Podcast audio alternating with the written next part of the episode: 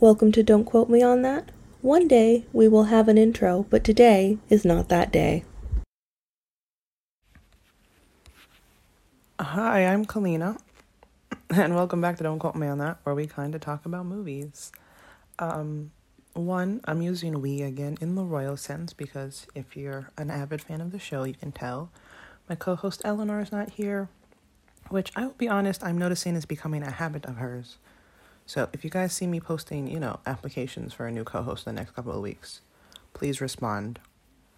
I'm very interested in that. Um, also, if I sound like I'm dying, that's because I feel like I'm dying. And I was like, you know what, this is a great time to record an episode. And I think it's going to be a long episode because I am actually living up to our tagline of we where we kind of talk about movies for once. And I'm talking about a movie. And I think as long as we talk about like one movie every 3 months, we're fine. So this is this is my um contribution to the to the cause. The cause is the show that I do and I make the rules for. But anyway, also I think this is a good movie. This is fun because it was a recommendation.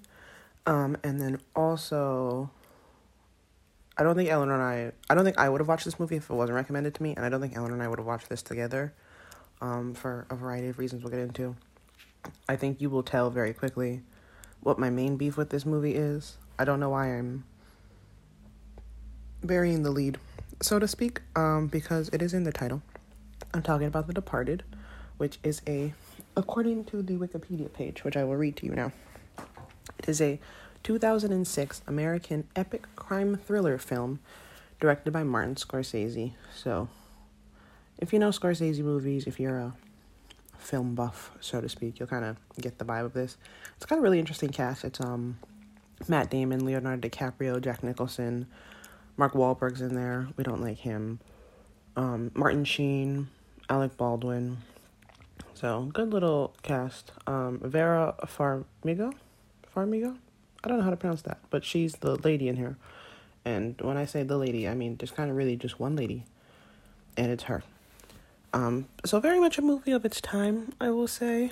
Um, it is a remake of a 2002 Hong Kong film called Infernal Affairs. It is also very loosely based on the Boston Winter Hill Gang. And so the character, I will be referring to the characters by the actors' names because I don't ever know anyone's names when I watch a movie.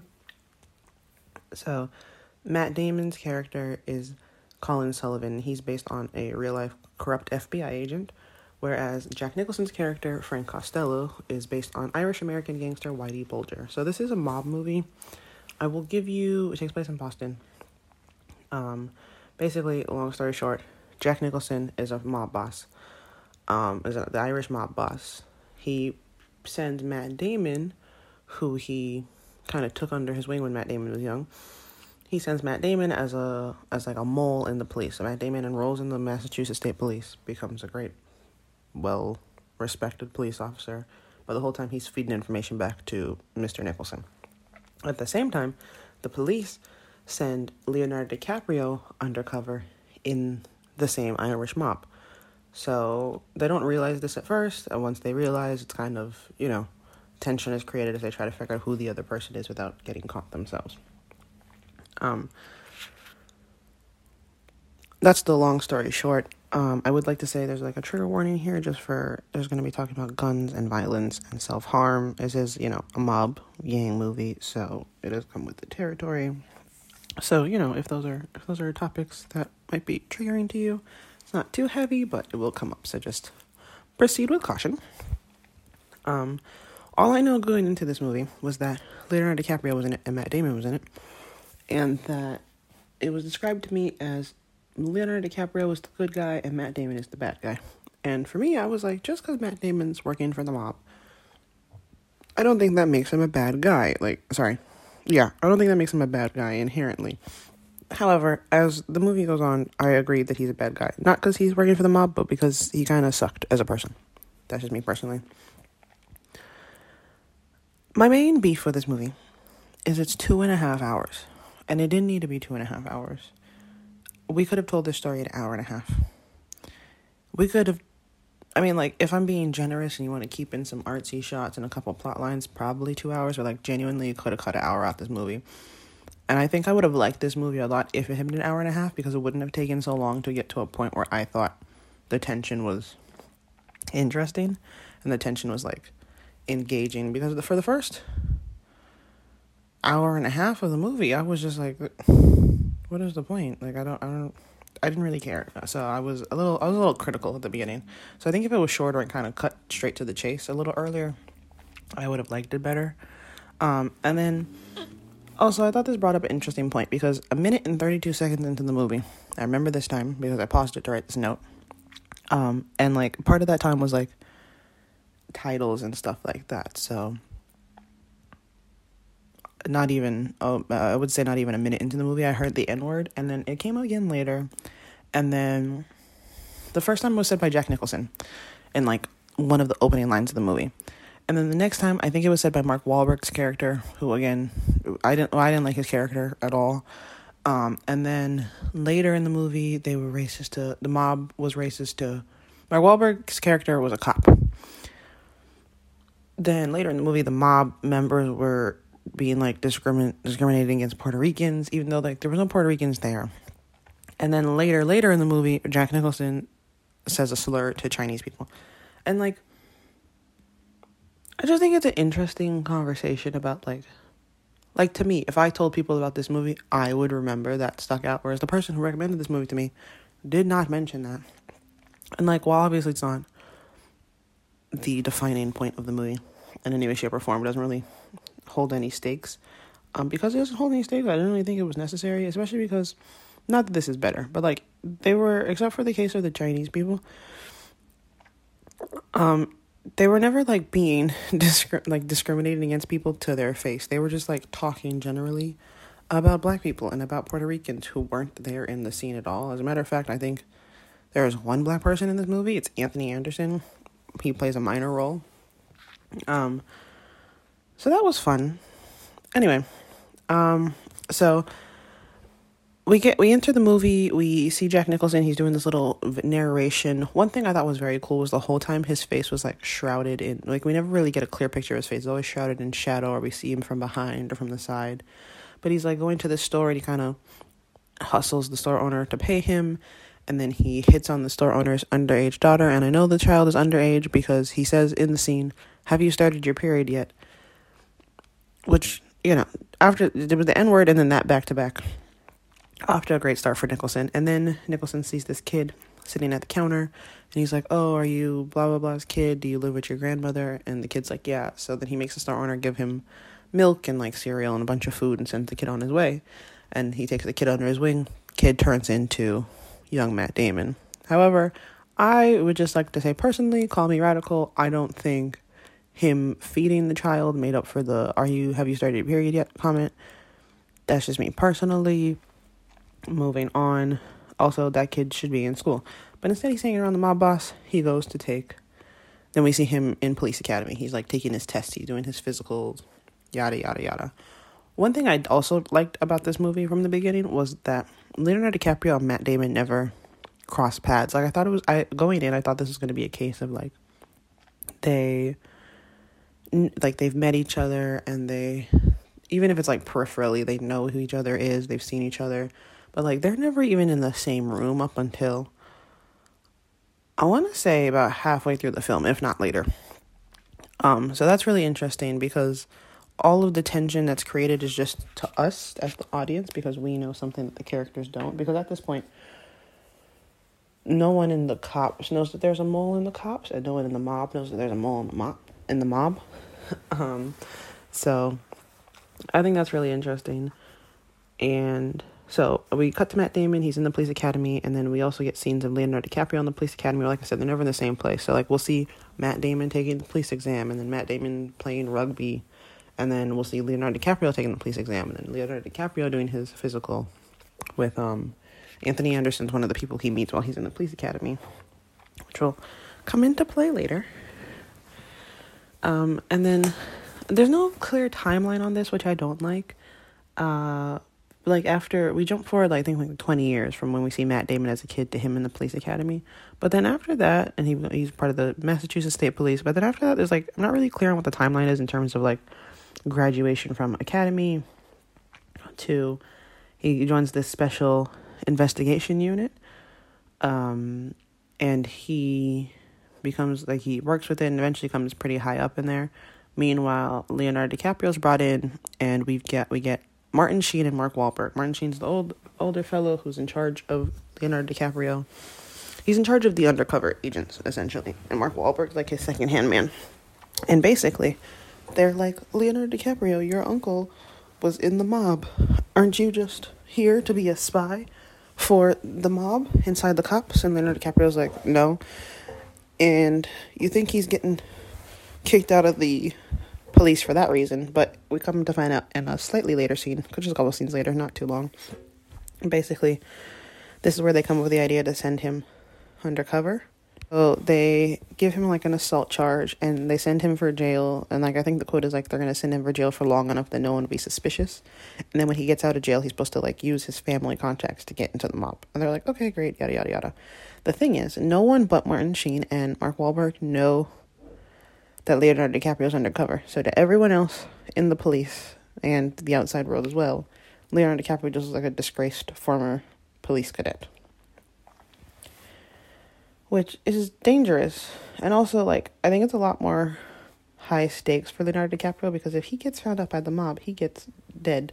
Whereas if Matt Damon gets found out by the cops, he just gets you know arrested and goes to jail yada yada yada. Like obviously not ideal for him but not it's not life or death as it is for leonardo dicaprio. Well, personally i'm not not a mob supporter. Um that's a joke of course. But like uh, um like i said i don't like matt damon. Jack nicholson did come to grow on me which we'll talk about reasons why. Um but so then we we so Matt Damon's in like the special investigation unit, but like on you know on the cop end. Obviously, he's not one of the undercovers. So his head guy, the guy in charge of him, is Alec Baldwin. So this cast, I don't think aged super well, like at all. But it is a very interesting cast, especially for the time. I can see like why this got a lot of draw. Also, this won Best Picture at the Oscars, and I'm trying to figure out why. It was a good movie. I don't think it was Best Picture worthy, so I would. I'm interested to know what the other films were, what the other nominees were for that year. Um, and then Mark Wahlberg just plays this very aggressive character who he, like I said, he said the N word the second time. He's very abrasive. Um, and then, oh, we do get the Dropkick Murphys when we see when we get the title card, The Departed. Also, I don't know why the movie's called The Departed. I watched the whole movie and I'm still unclear what that has to do with anything. But anyway, we get the title card, The Dropkick Murphys play.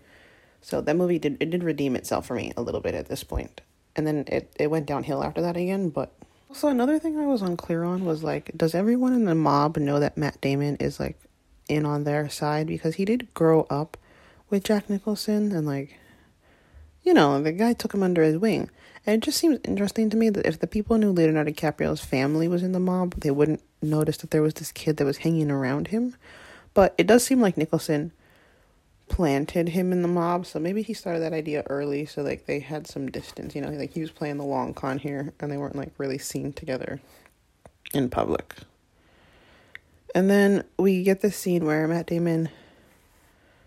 Yes, Matt Damon is in an elevator, and there's this lady in the elevator, and he starts chit chatting with her.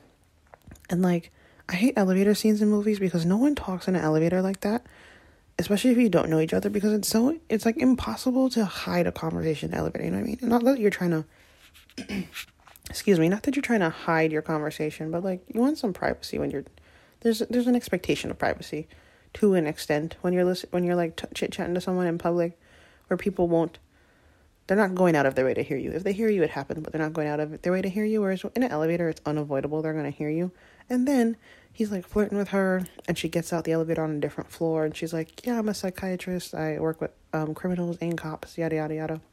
And he's holding the door open.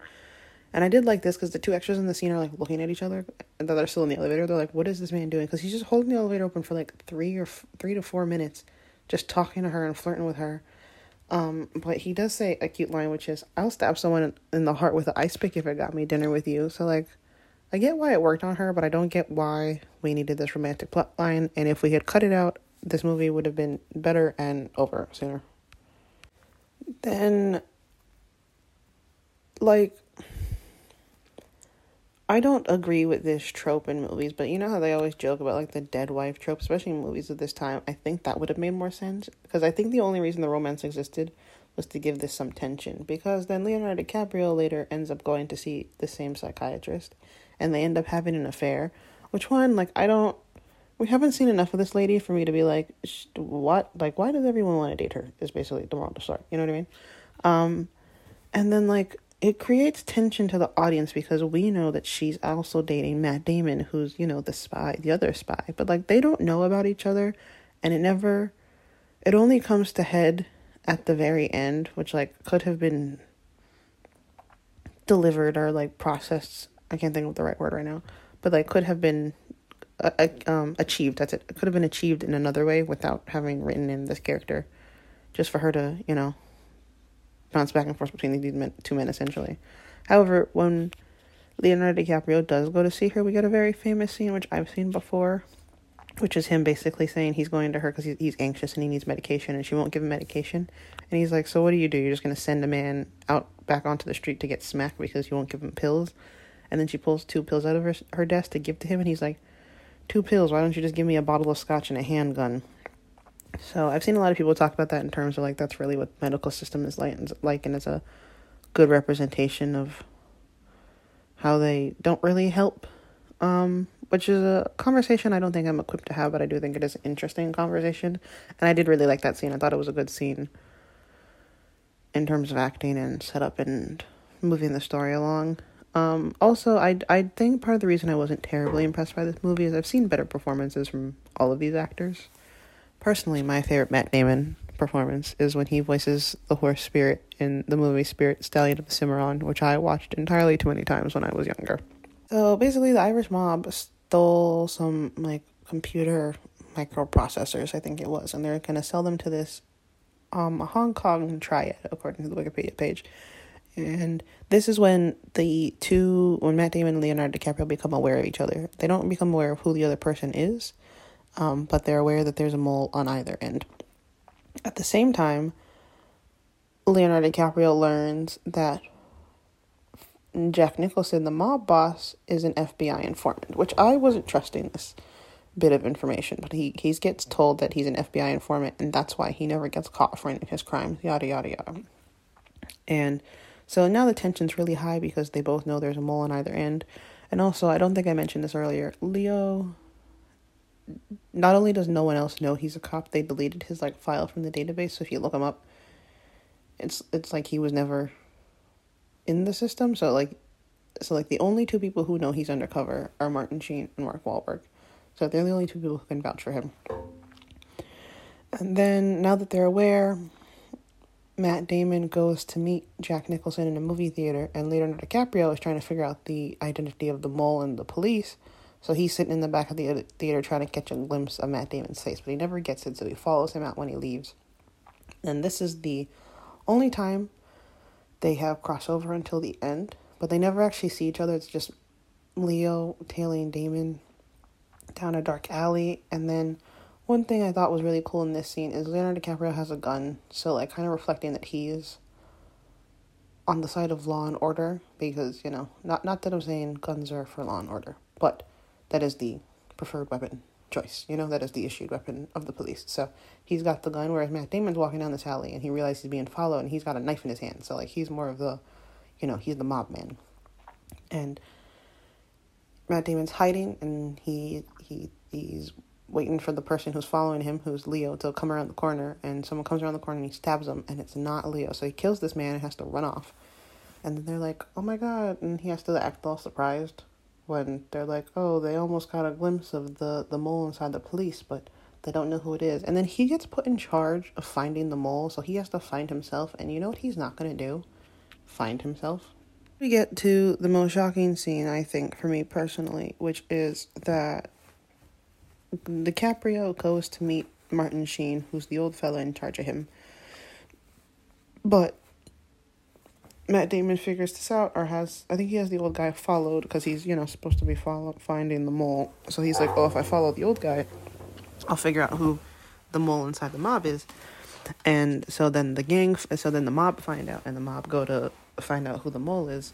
And so while Leonardo DiCaprio is meeting Martin Sheen at 344 Washington Street, this will become important later, he gets a call from his fellow mob members being like, You gotta meet us at 314 Washington Street. Um, well, you know that's where the mole is. So then Leo obviously got to get out of there. He's gonna get murdered.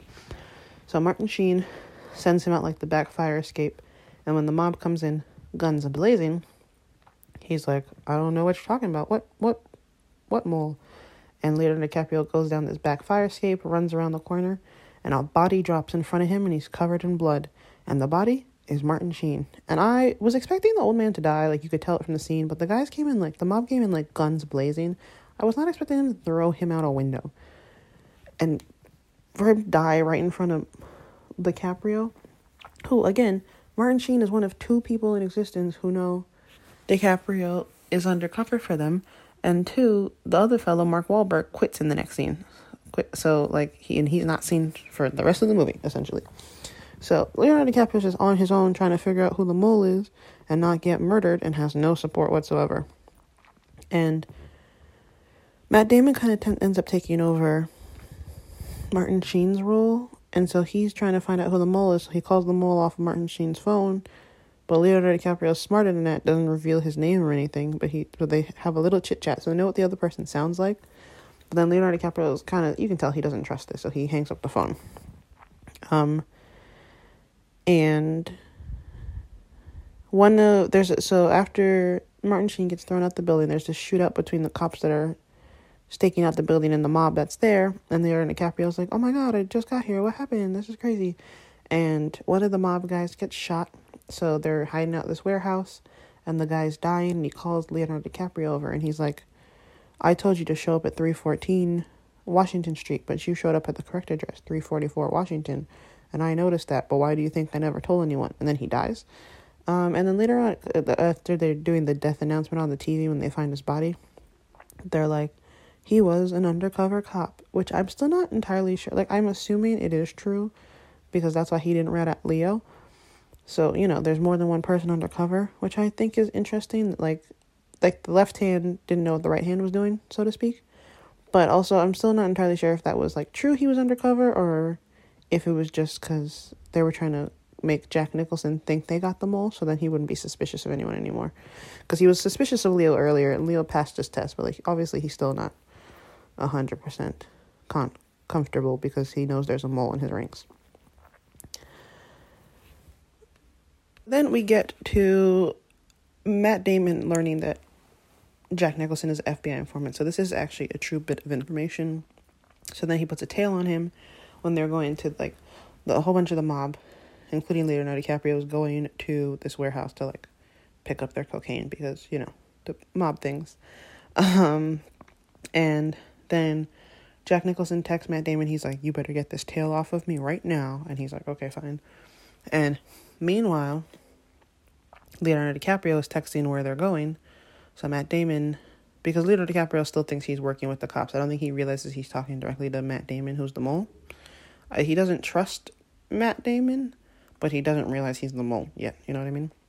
So he texts him, and then Matt Damon has the police show up at the warehouse, and there's this big shootout, which I also wasn't expecting because it seems like one of those movies where, like, you know, the bad guy wins it at the end of the day, the bad guy being Jack Nicholson in this case. But all his mob members are getting shot out, shot up, yada, yada, yada, and then he gets shot, and as he's, like, dying, this warehouse, Matt Damon finds him, and they have, like, a confrontation. Matt Damon's like, You're really an FBI informant? And Jack Nicholson's like, I never ratted out anyone who they weren't to catch anyway. Matt Damon's like, do they know about me?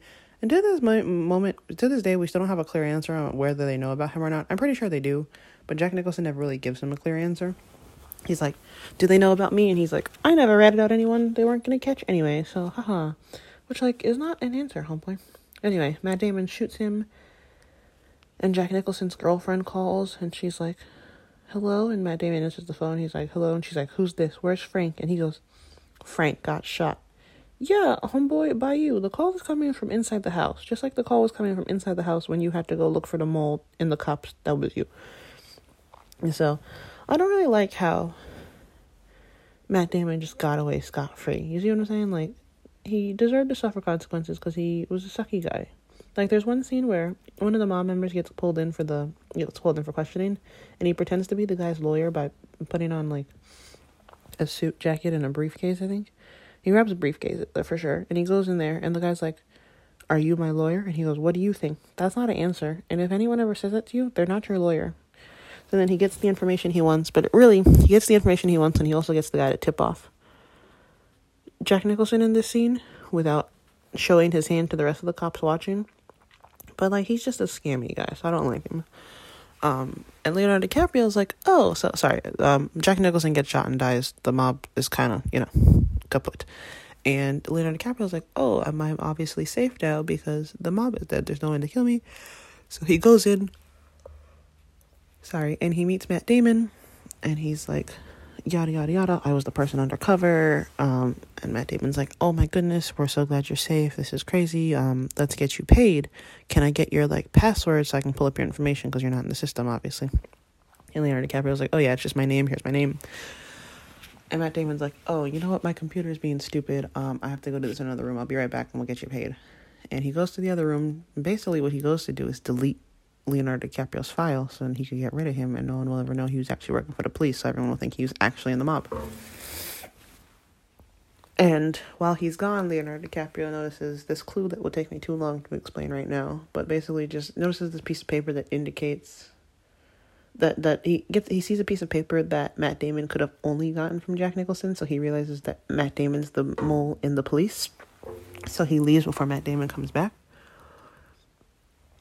And then he oh finally matt damon's girlfriend comes back into play.